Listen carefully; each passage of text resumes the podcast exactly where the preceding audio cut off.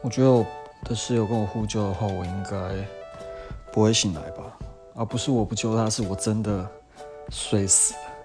像我上次去滑雪的时候，我的一个朋友，然后我们住在那个一种滑雪小屋，很破旧那种，很像日本鬼片会出现那种旧的民宿。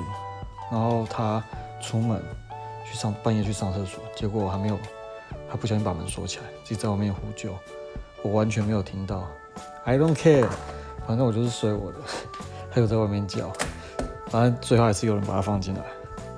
比较恐怖的是，他半夜会起来唱歌。